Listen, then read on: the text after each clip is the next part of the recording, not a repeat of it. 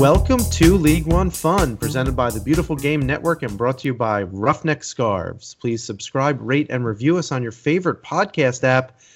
Jason is once again gallivanting around the world, in Asia this time, but luckily with me, the man of the hour, it is River City ninety-three's voice. He's the voice of reason for the Richmond Kickers. It's Elliot Barr. Elliot, how's it going? It's going good, man. It's been a long time since I've done a podcast episode, I think exactly a month. So it's good to, you know, get back into the stream of things with the good news the Kickers have been doing. Yeah, so, and and not only that, but there's been some other soccer in your life, too. You were uh, coaching middle school soccer, I heard. Is that right? Yes, I was. Um, for my local middle school, um, Thompson Middle, I was the assistant coach, but I was I was also um, the defensive coach for the team. So I was teaching, like, the center backs and the full backs and the goalkeepers. Um, nice. So we and took how, a team, how, how'd they do this year? Uh, we actually did pretty well. Uh, we lost our first two games because we only had nine players, and then once Ooh. we got a full squad, we um we went undefeated. We had three clean sheets in a row, and we lost to pretty much a team that's like a powerhouse in middle school soccer, and we lost to them uh, four three, and they scored on a thirty-yard free kick. And that was in the semifinals, you said, right? Yeah, of the, of the, the tournament. Wow. Well, that's uh, well, that's still an accomplishment. So the boys should be proud of themselves. It's a boys' team, right? Is that right? Yeah. Yeah. It's team. Kind of like co-ed team, but we have mostly boys on the team. Okay, gotcha.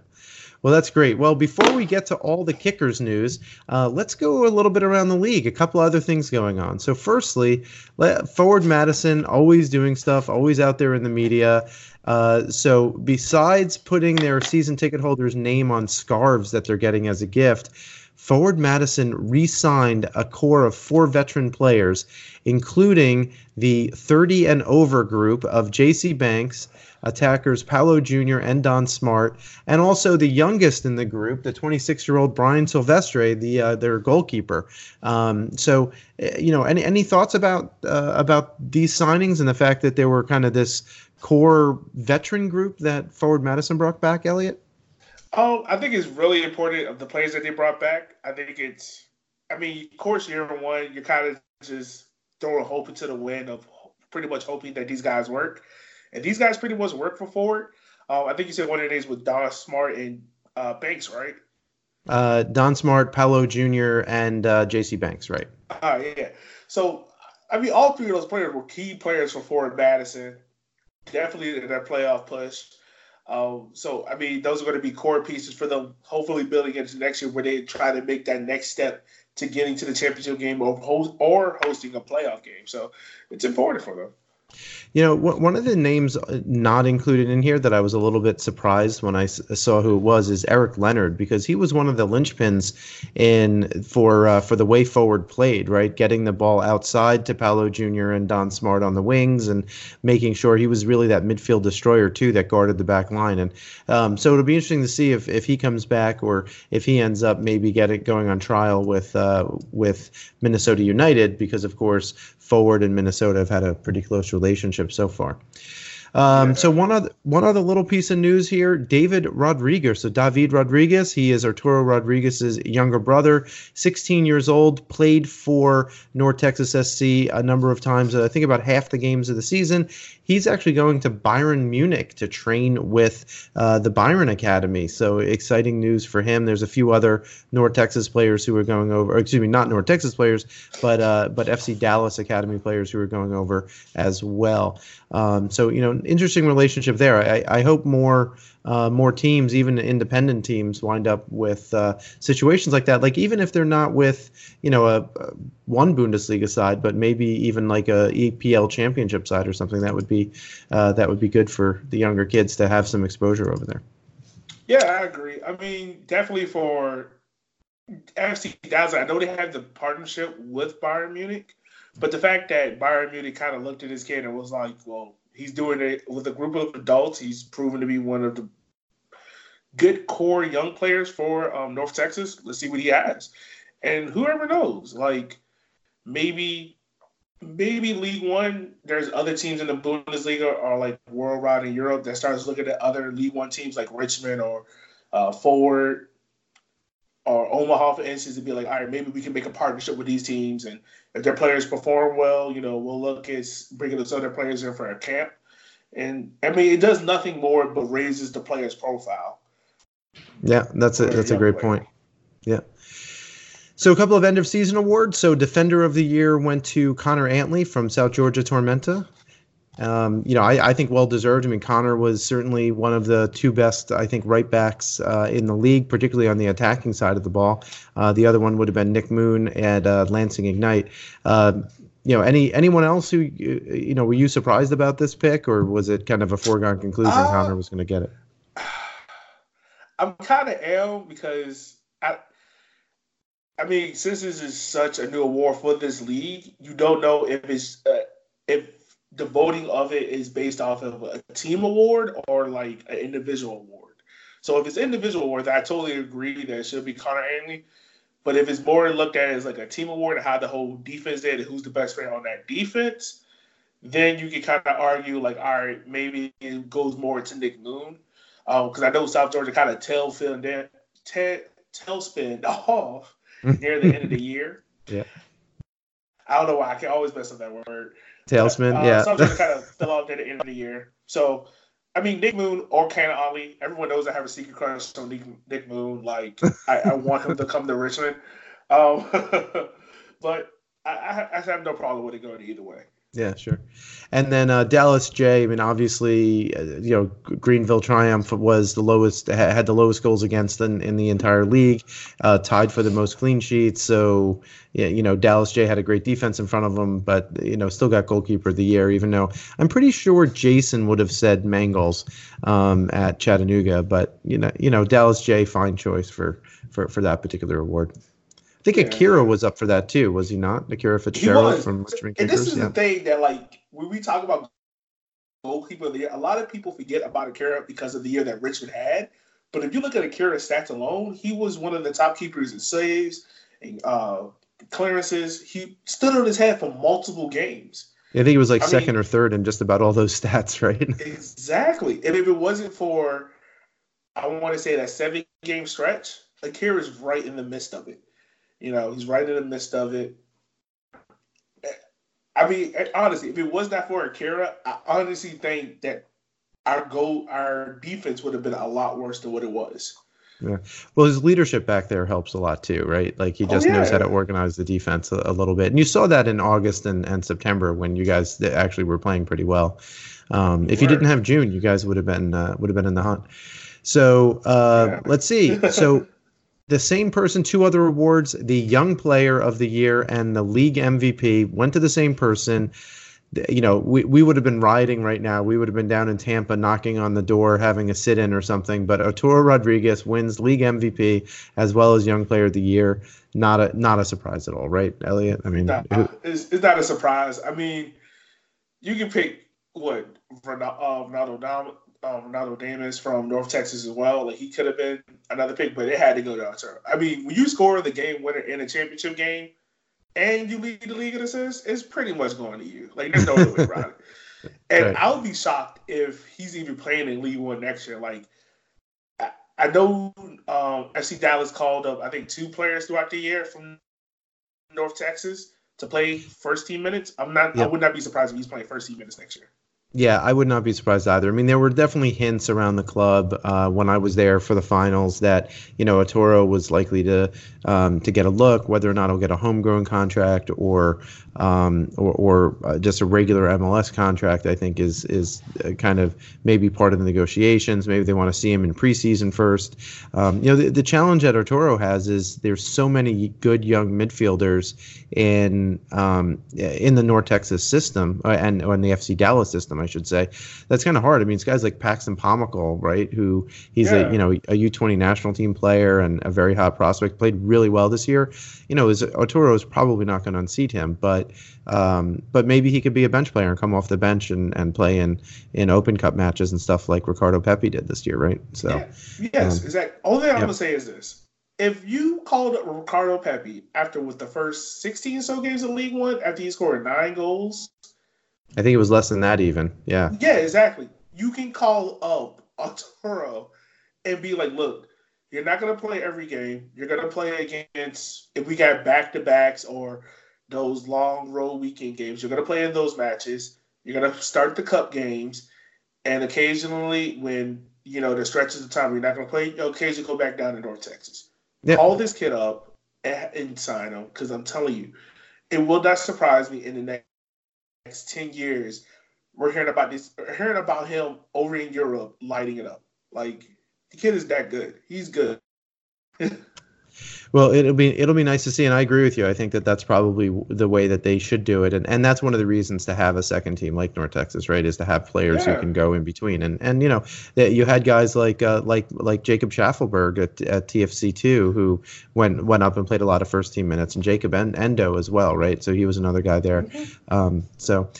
Uh, for sure. So also voting, the the league still has voting for Save of the Year and Goal of the Year as of this recording.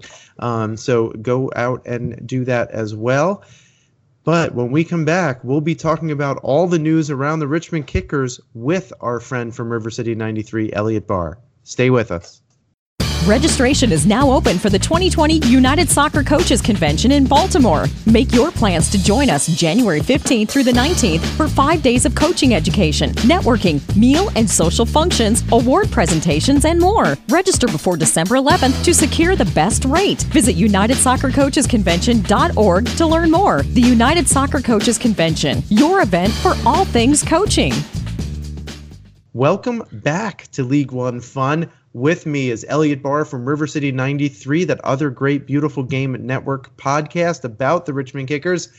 So, Elliot, two huge items of note that dropped in the last week for Richmond. You have a new coach, and you guys re-signed another, uh, re-signed a dozen players. Where do you want to go first, Elliot? You want to go to the coach, or you want to go to the players?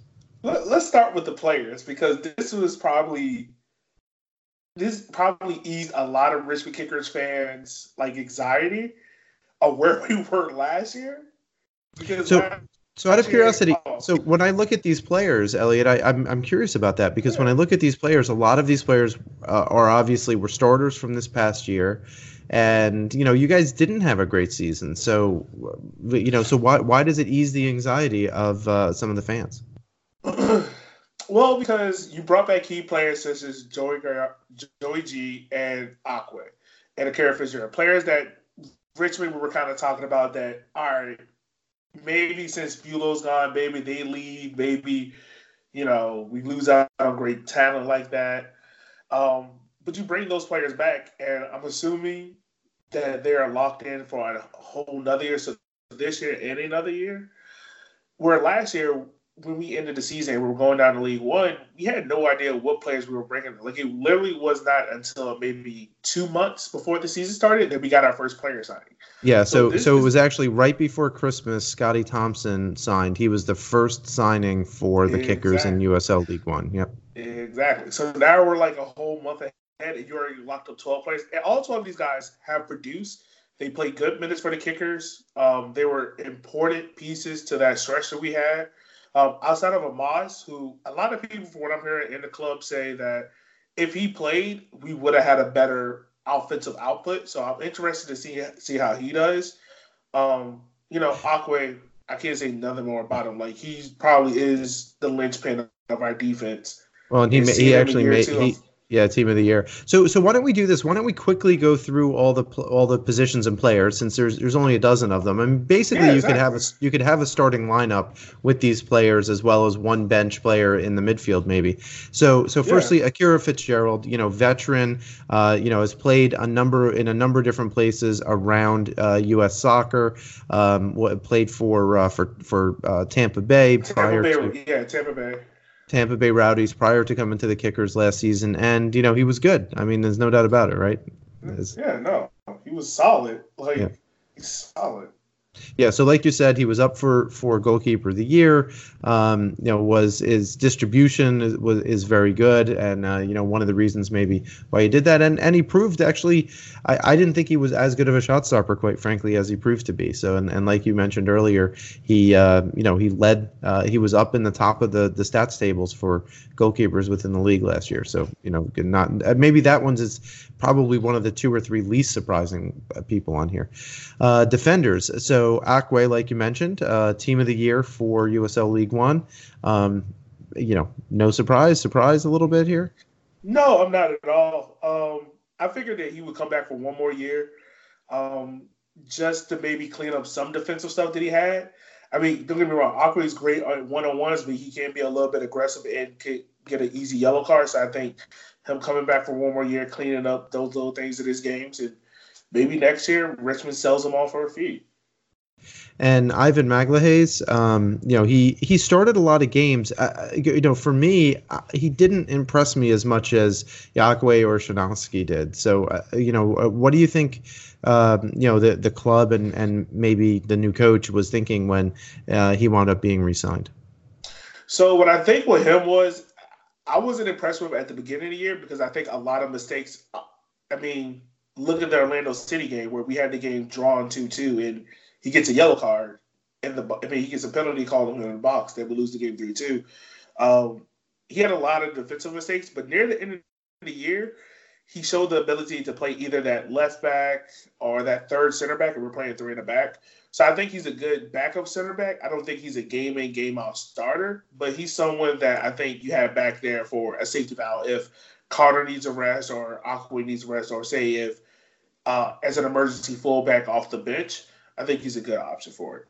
Okay, so so he he'll probably be a depth guy, and then Connor Shanowski. I mean, he you know started, he looked good most of the time, but you know definitely had some defensive gaffes now and again. Um, you know, what's your thoughts on on Connor?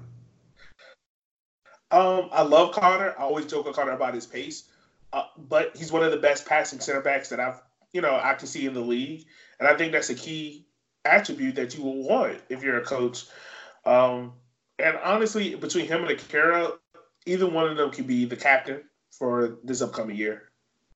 It wouldn't shock me if either one of them is a captain. Sure. And then, uh, uh, you know, a veteran of uh, of uh, U S L Championship as well as the Kickers now, Scotty Thompson. He uh, uh, plays left back. He was injured for part of the season. One of the things about Scott is I think his on-field leadership matters a lot to the team. So when you look at your record with him and your record without him, it's significantly better with him on the field. And, um, you know, like when you went on that that four-game unbeaten streak and you had a, and I think it was a six-game uh, uh, unbeaten streak, uh, you, you know, you he was on the field. He, uh, but when he was injured back in, in you know, May, June, he, uh, you know, you guys suffered quite a lot. So I think he's he's an interesting uh, re-get. So, and what what's your thoughts on Scott? I, I mean, everything you said, I totally agree with. And also, Sky is a big part of the Richmond Kickers community. I think the Kickers did a post not too long ago. I think it was him and I think Greg, if I'm not mistaken. Uh, Greg um, Boehme with, are getting their, their C license, their U S yeah, co- U S soccer coaching C licenses, right? So when I saw that post, I was kind of like, all right, you're not leaving the team if you're going with the team to go get your C license. I kind of figured he was going to say, but he is a good left Um, good fullback option. My thing about Scott is, you know, I think he had a lot of muscle uh, injuries, such as uh, pulled hamstrings or pulled quads. So hopefully he can clean. Hopefully that cleans up for him. He gets healthy. I mean, he's a solid left back back there. He's not going to go crazy attacking up the field, like maybe like Lockerbie, but he's someone that can provide a good cross that can, you know, who can shut down a winger when need be. So you mentioned before, as we were kind of introing this segment, was Amos, and I, I don't know how to pronounce his last name. Is it uh, Amos Kona, maybe? Um, so yes, I, I, I didn't see much of him. So what do you know about him, and and where does he typically play? Is he is he a center midfielder or is he outside? He's listed as a midfielder, but is you know is he more of an attacker, or is he is he someone who might you know go into that number six role that um, that. Uh, Braden Troyer had played so so well in the, the latter half of the season. Ooh. So Amos actually played the first game of the year for us against Lansing. He got hurt, and it came to find out, I think it was a torn A C L, um, if my memory serves right. But from what I can remember and talking to people at the club, uh, Amos kind of fits into that number ten role, number eight-ish, but he can also pop out to the wing if need be. So I think he kind of fits into that mold of, you know, being a number ten that could also be great going forward, but he could drop back and kind of hold a good defensive shape if need be. So, so it'll be interesting. Hopefully he is healthy and we can get to see him, uh, if that's true. Yeah. And uh, so Greg, uh, I always pronounce his name wrong, and I, I apologize in advance, but um, but it, it's it's Boehme, right? Um, I believe. Yeah, so Boehme. he plays. Yeah. So he played Boehme. Um, so he plays center mid. Uh, a lot of times, but it's kind of like, I'm not sure what formation they're going to end up playing with the new head coach. So I wonder where he might fit into, you know, kind of a more counterattacking style that maybe, uh, maybe the new coach might want to play. Yeah, that's the thing too. It's kind of interesting. For what I saw, a lot of what he was kind of, of, I mean, he played in the midfield. He was kind of like a center mid. I mean, if I'm taking a wild prediction right now, I would not be shocked to see him possibly play a six for us, or be like, you know, just to see him and just kind of be in that Trojan mode of just sitting back there and just cleaning up everything. Um, it wouldn't be surprising to me. I mean, yeah. we played, I would say this, the ball moved a lot quicker up the field while he was in the midfield. Okay. So a couple of a uh, couple of other midfielders. So so Matt Bolduc, who is, you know, definitely more of more of an eight, or, you know, I've seen him play outside too. Like, you know, there were a lot of players who filled into a lot of different spots, but, you know, Matt was a pretty good offensive presence at times for you guys over the course of the year. He was the magic man, as we like to call him. He led the team with assists.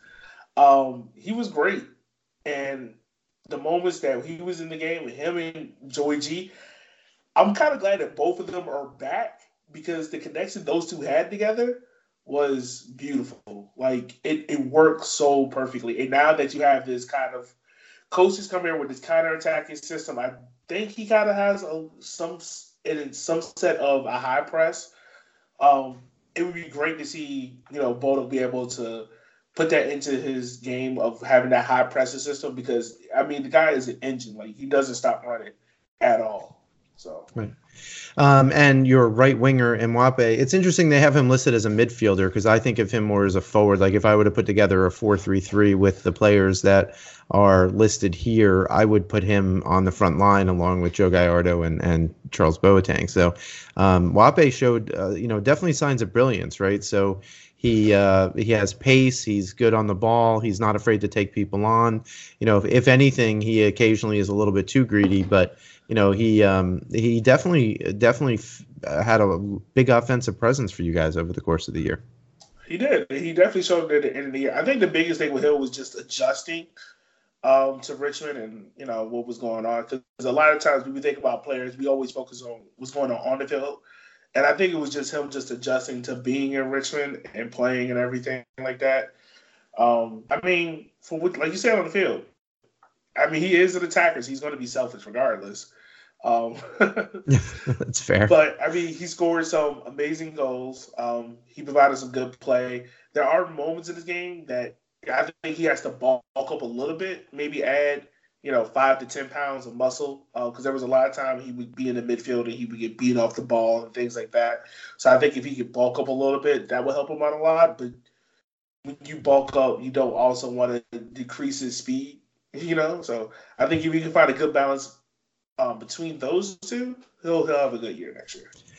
So, and Riley Kraft. So Riley was a mid-year signing, former youth national team player uh, for the U S. He, you know, he played in a number of games. He had fire and spirit. I, I think maybe he needs to channel that a little bit more. Um, but he, uh, but he also is technically very good. I, I think he needed more time to gain chemistry with the team before he was uh, a really an impact player. But, you know, what what do you think about the limited time that you saw Riley in? I was very impressed. Um, I, I'll be really interested to see what his position on the field is going to be. Um, our good friend of our podcast, uh, Nate by Northwest, you can follow him on Twitter at Nate by Northwest. Um, me and him were kind of talking, and he said that he can see Riley Kraft as being a, a center defensive mid. Now, to me, that's a little bit crazy, because I, I just see Riley as like he's more slender frame.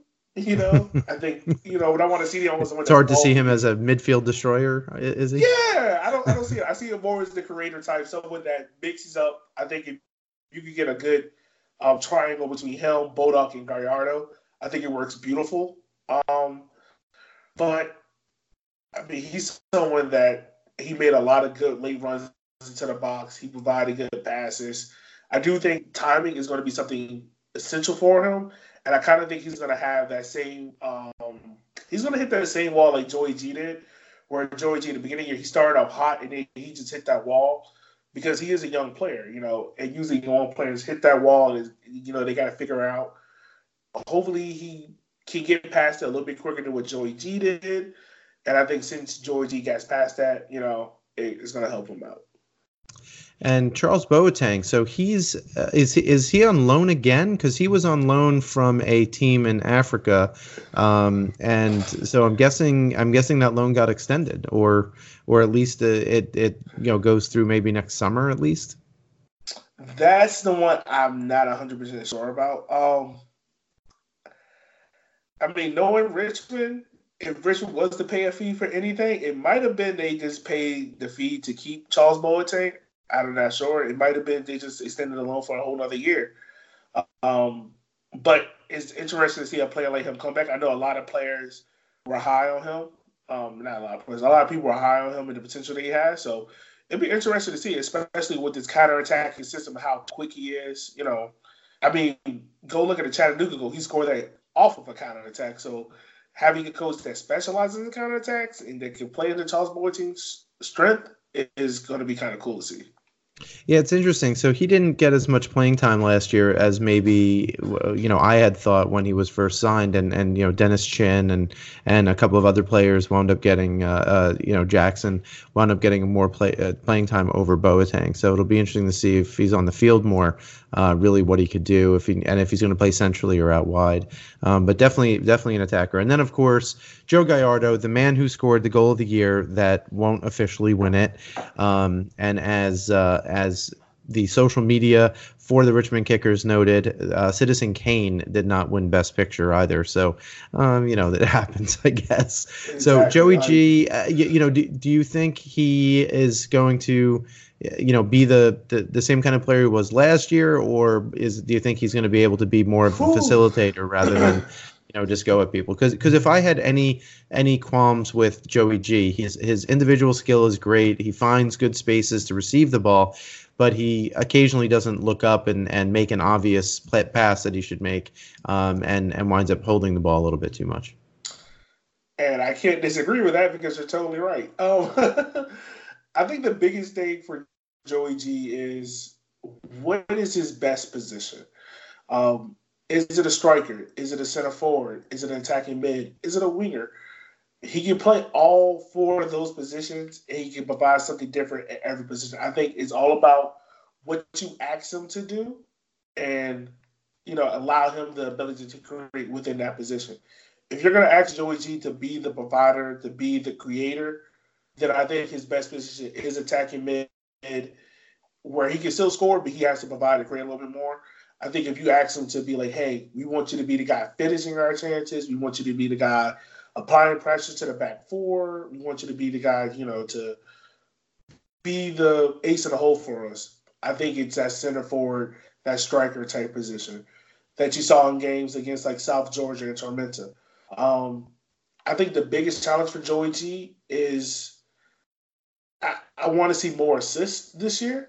I want to see somewhere in the numbers of six to seven north. Like six to seven assists should be the minimum that he has this year. I mean, he's capable of scoring ten to twelve goals and having six to seven assists. I mean, if he's involved in eighteen goals, you guys are going to be right in that playoff hunt for sure. Um, exactly. If if you have one player who does that, so the, yeah, that's uh, that would be great for his own development, and when it was also raise his ceiling too, right? For for what would be to come after this coming season. So now for the news that dropped just today. We're recording this on Wednesday, November the fifth. Darren Sawatzky, the coach of F C Tucson. So now I know how to say his last name. Uh, yeah, it's it's yeah Sawatzky. So I actually interviewed him on the show earlier this season. You can go back and listen to that one. So um, and so Darren Sawatzky. I'm just going to keep on saying it because it's the one name that I, I'm pretty confident how to pronounce it. Uh, the former coach of F C Tucson was named the Richmond Kickers sporting director and head coach. So uh, let, let me just go a little bit through his bio. So he used to work for uh, he was uh, played in Major League Soccer as well as in the U S L back in the in the nineties and early two thousands. He was the uh, uh, coach for the Seattle Sounders Academy. He coached all the way up to their U twenty-threes, which were the college kids who played in the P D L. Uh, he was also the director of coaching for Seattle.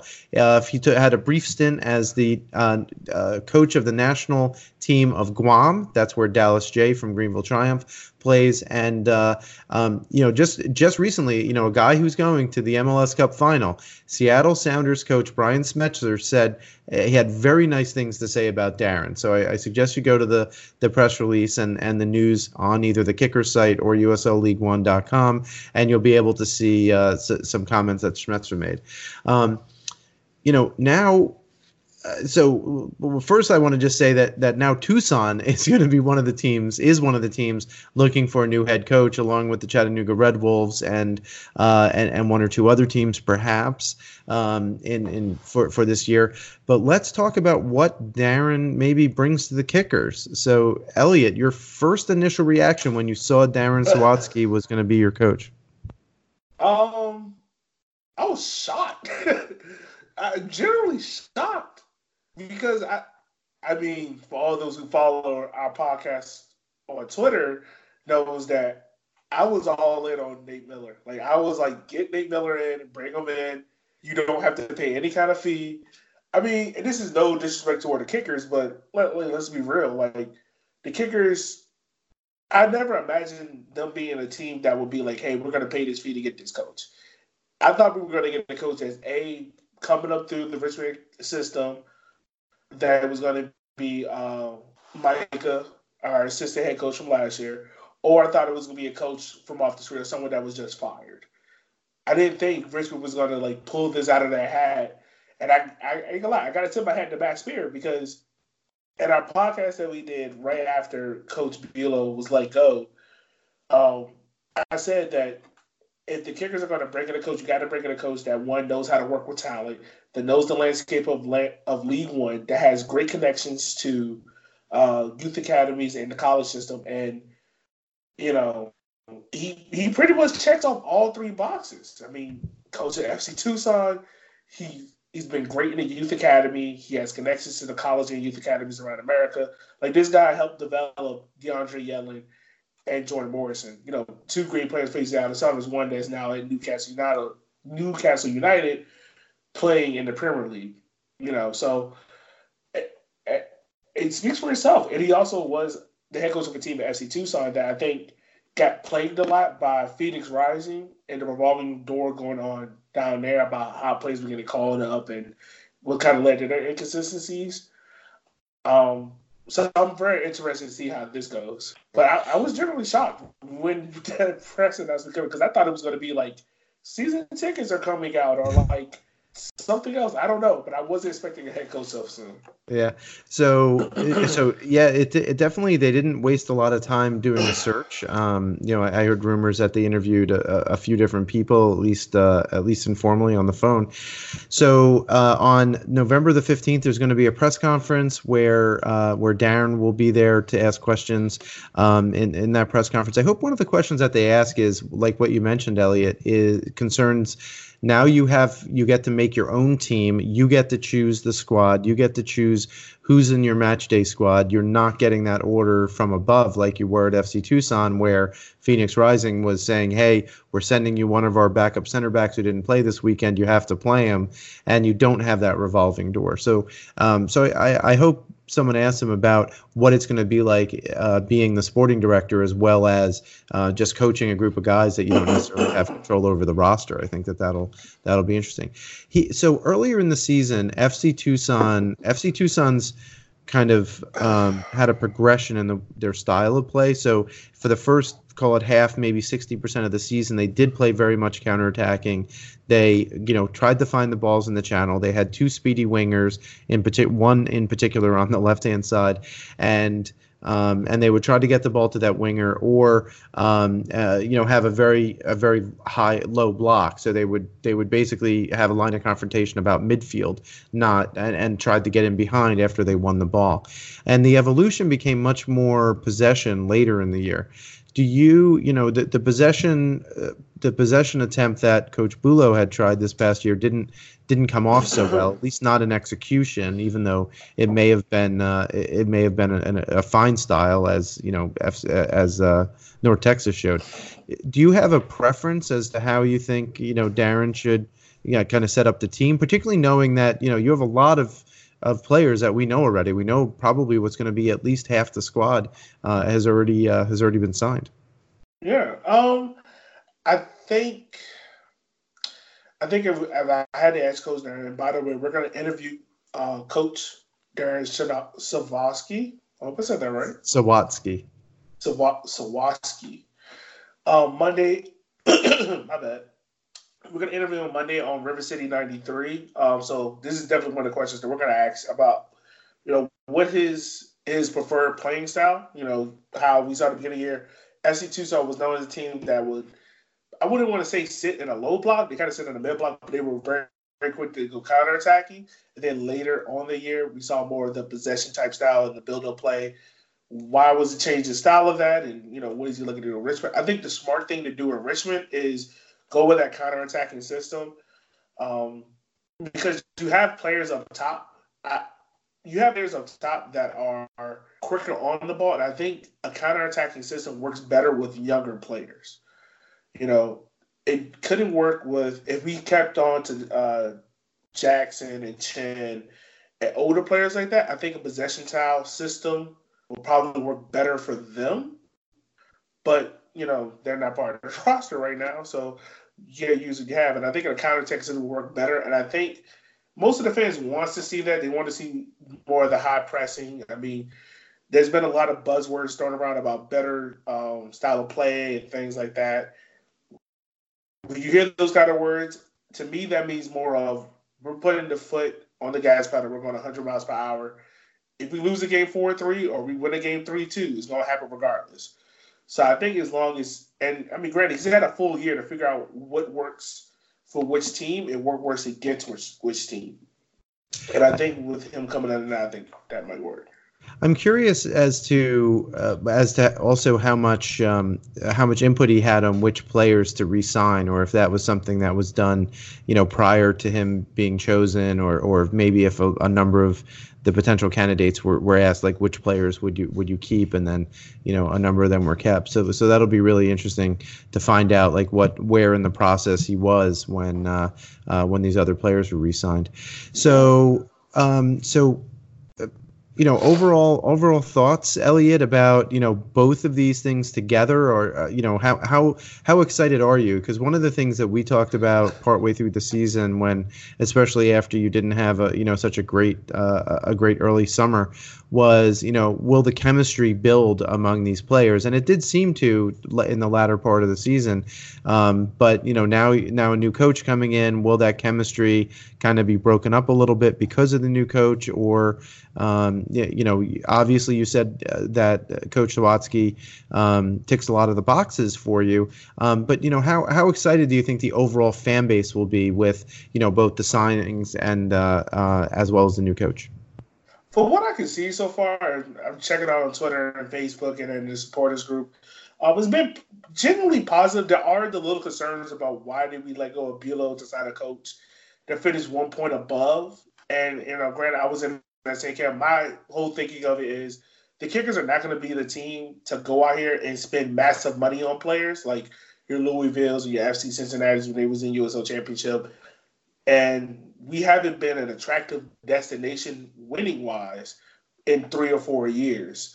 So what you need is you need a coach that, like I said, that knows how to work with the youth academy, that can pull players up, that can be a talent identifier, that has connections to the college community and youth academies, tie that all in together and also produce the product on the field.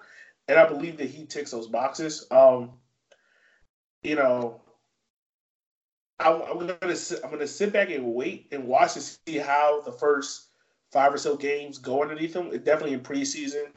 Um, you know, what's the style of play? What the, what are the tendencies looking like? You know, are players out there looking confused, not knowing what's really going on, not knowing what's being asked of them, or are they automatically knowing, taking that next step and thinking a level ahead? um, you know, what's being asked of them. Um, so, Elliot, um, any any last thoughts that you might have on, uh, you know, and just, you know, everything going on? Like, I know, um, you know, I, I know the team has, you know, season tickets for sale, and, and uh, you know, they, there's some plans on, um, you know, maybe, uh, you know, trying to wait to figure out when they're going to do run, some renovations to City Stadium and stuff. Yeah. So any any final thoughts on the team before we uh, b- before we move out? Um, I mean, it'd just be interesting to see. I think this year, of course, it's the twenty-fifth anniversary of the U S Open Cup, so it's going to be interesting to see how the team prioritizes U S Open Cup. Um, but, yeah, it's it's going to be an interesting year. I, I'm kind of interested now to see, you know, do any Phoenix Rising or F C Tucson players that, you know, didn't resign, do they come to Richmond and make the journey out east? It's going to be interesting to see. I would imagine you, you might get some players that like aren't quite Phoenix Rising quality, but have uh, um, but like Darren. So that that'll be a, yeah, that, that's a good point. That'll be really interesting to see if there's another couple of signings that we wind up hearing about over the next couple of months. So um, I know um, you know contracts run through the end of November, so I think in December you'll start to you know hear about some people who maybe didn't get re-signed or or whose options weren't picked up by some teams, and uh, and it'll. You know, D- December and early January will probably be a really interesting time for filling out the rest of the roster. Yeah, so with that, Elliot, Elliot, where can people connect with you? Oh, you can follow the podcast at River City ninety-three on Twitter and on Instagram. Um, right now it's kind of like our off season, so we're not producing episodes as much besides the one we're doing on Monday. And you can follow me personally at uh, Yogi McLovin on on Twitter, and my co-host, Shanira Durant the second. I get in trouble if I don't say his full name. Um, you can follow him at C Deuce thirty-four. Uh, C Deuce thirty-four. And I can be found at Ira Jersey on Twitter, and you can connect with the show at League One. That's League and the number one fun. Thank you for listening. Please rate and review us wherever you get your podcasts, and check out B G N dot F M for other great soccer podcasts and written content covering U S L League One, U S L Championship, U S L League Two, N W S L, Major League Soccer, and much more. Thanks to our sponsor, Ruffneck Scarves, the official scarf supplier of M L S, U S L, and U S Soccer. Get your custom scarves for your group or team at ruffneck scarves dot com. Until next time, thank you very much, Elliot Barr. Jason, I hope you're okay. And, of course, hashtag support local soccer.